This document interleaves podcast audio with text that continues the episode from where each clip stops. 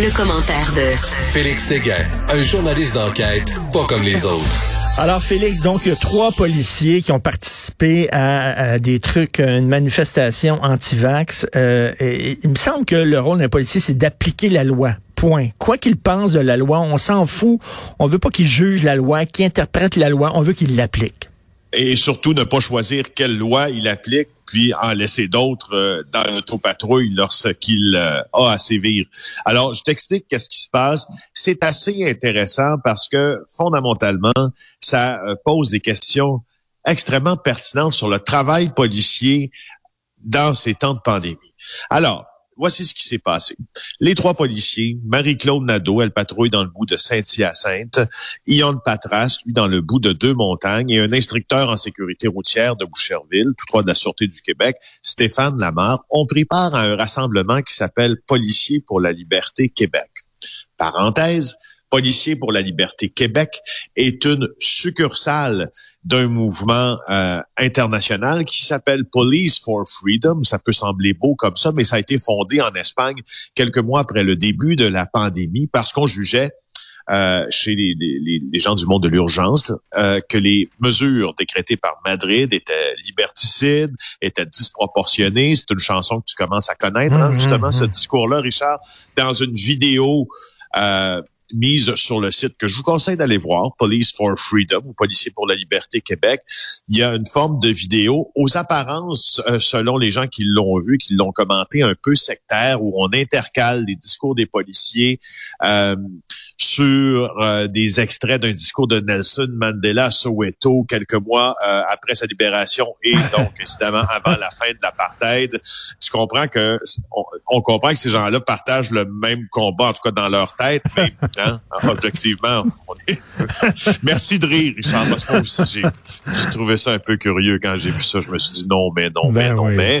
Bon, alors, c'est ça. Puis, euh, le 4 décembre dernier, ben, cette section québécoise a, euh, a participé à un événement euh, dans un lieu indéterminé, mais où il y avait une foule de gens non masqués et des discours qui versaient véritablement dans le complotisme. Là, ces policiers-là ont pris parole et ont dit euh, assez simplement qu'ils étaient en, en, désaccord avec euh, les décrets votés par, ou plutôt adoptés par le Conseil des ministres parce qu'ils ne sont pas votés par les membres de l'Assemblée nationale. Sauf si c'est un discours qu'on a entendu, puis cette partie-là, on peut peut-être le comprendre. Tu peux être en désaccord comme citoyen que qu'on est en état d'urgence sanitaire, puis qu'il serait temps à un moment donné de, de rappeler les parlementaires pour voter sur ce que tu proposes. Ça, on peut être en accord. Les partis d'opposition l'ont demandé aussi. Bon, parfait. Sauf que ce, qui, ce que je te dis qui est, qui est organiquement fondamental là-dedans, mmh. c'est la suite. C'est que ces mêmes policiers disent, moi, j'ai un conflit de loyauté à appliquer ces décrets L'autre policier vient dire, moi, je crois que ces décrets sont illégaux parce que ce qui prime, c'est la Charte canadienne des droits et libertés et la Constitution du pays. C'est un discours qui a un peu les allures du discours de Freeman on the Land, qui est un groupe mieux à respecter les lois de l'État. Et ça, ça, ça va plus loin. Regarde comme euh, Félix, par exemple, la lutte à la drogue, OK? Euh, tu le sais qu'il y a des associations de policiers, il y a même des associations de chefs de police qui remettent en question la lutte à la drogue et qui disent on devrait peut-être la légaliser parce que ça donne rien. On le voit, nous autres, sur le terrain, je un policier, chaque fois que j'arrête un pusher, il y en a trois qui prennent sa place tu as le droit de dire ça comme policier en disant moi je trouve comme policier que la lutte à la drogue ça donne rien. Mais de là à dire j'appliquerai pas la loi là il y a un problème on est ailleurs, effectivement. Et c'est pour ça que la euh, ministre de la Sécurité publique, Geneviève Guilbeault, qui a vu la vidéo ce matin, se dit très préoccupée par ces informations. Elle dit que des policiers soient personnellement en désaccord avec les mesures, c'est une chose. Qu'ils manifestent publiquement en disant qu'ils n'appliqueront pas les lois, ce n'est pas acceptable. Elle dit la même chose que toi, Richard, la hmm. ministre de la Sécurité publique ce matin. Euh, il y a aussi d'autres euh, articles de loi là qui euh, qui sont ou, de règlements, c'est pas juste des lois là avec euh, lesquels les policiers qui ont pris parole semblent être en porte-à-faux.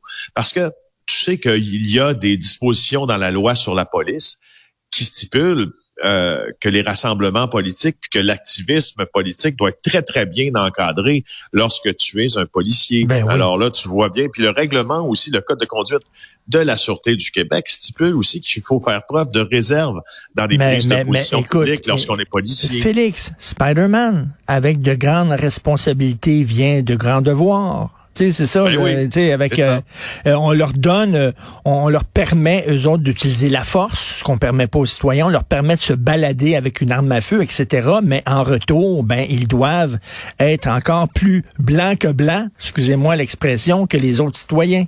Ils doivent faire attention.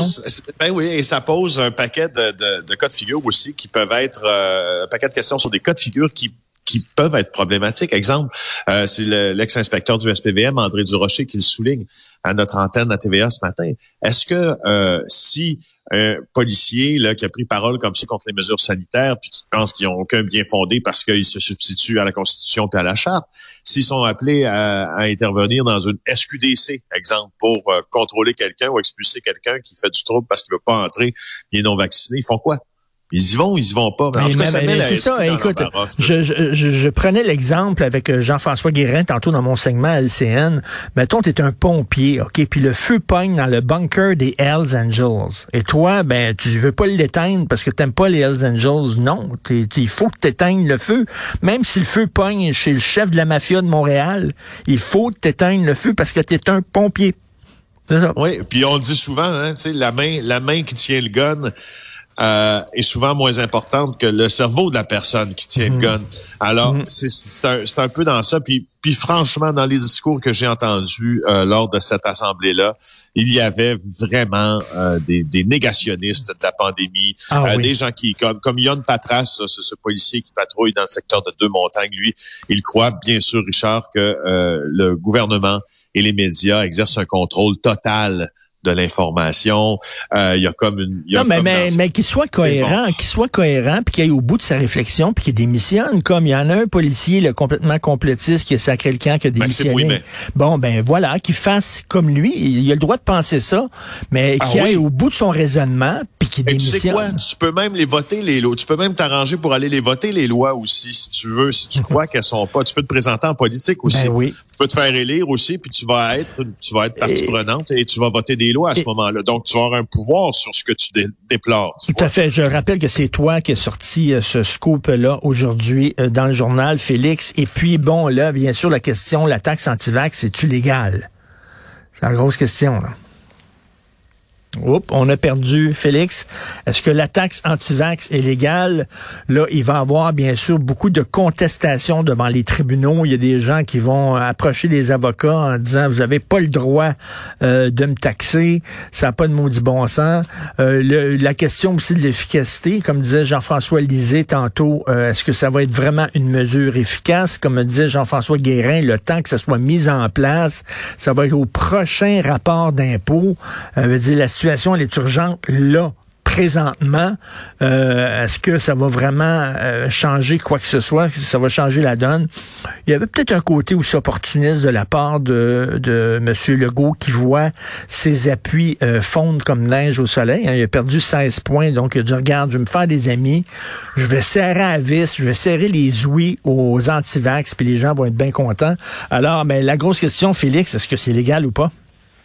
Ben, ça va dépendre de, ça va dépendre des, mécanismes, notamment euh, qui sont utilisés pour imposer des sanctions. Moi, je, je, consulte euh, des avocats depuis hier parce que c'est la portion du débat qui m'intéresse le plus.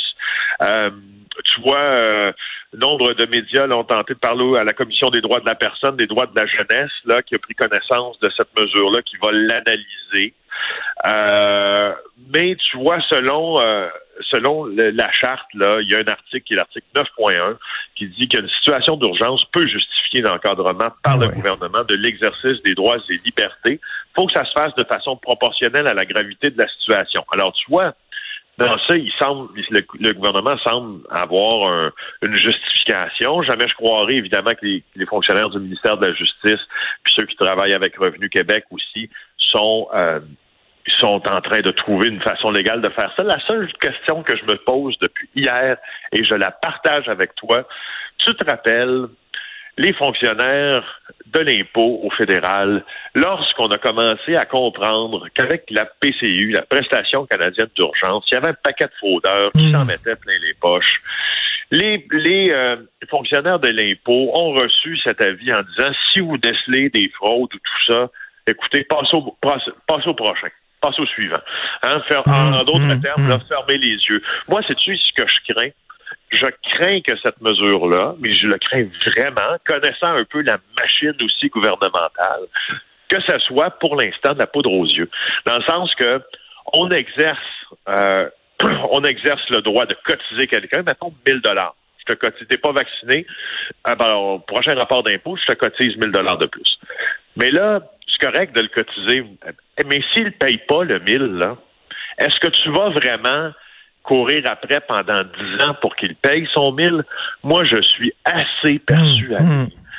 que rendu au processus hmm. de vérification, je pense qu'il y a des gens qui vont avoir les mains molles. C'est drôle, hein? C'est une impression, mais c'est l'impression que je me trompe pas. En fait, ben, je suis tout à fait d'accord avec toi. C'est une mesure symbolique, là. Hein? C'est rien qu'on veut dire aux gens qu'on est tanné. Puis moi, là, le discours, là, vous emmerdez les non-vaccinés. C'est qui qui emmerde? C'est qui les emmerdeurs actuellement? c'est qui les emmerdés? Les emmerdés, ce sont les gens vaccinés et les emmerdeurs sont les non-vaccinés. Ça fait deux ans qu'ils nous emmerdent. Ben écoute, j'espère que ceux qui auront euh, à, prendre, à appliquer ces mesures-là vont tenir le crayon fort, parce que ça vaut rien si on apprend après. Puis je trouve que ça va, ça pourrait décrédibiliser énormément euh, le gouvernement de François Legault si on apprend après ça que euh, ça fait cinq ans qu'on court après euh, ben qui lui s'est pas fait vacciner parce qu'au fond, on a fait ça juste pour pour faire peur un peu, puis justement les emmerder. Alors, c'est vraiment une question que je pose. C'est ça. Hein. il faut, faut, faut pas seulement aboyer, il faut mordre un peu aussi. Merci beaucoup, Félix. Merci. On se reparle demain. Bonne journée.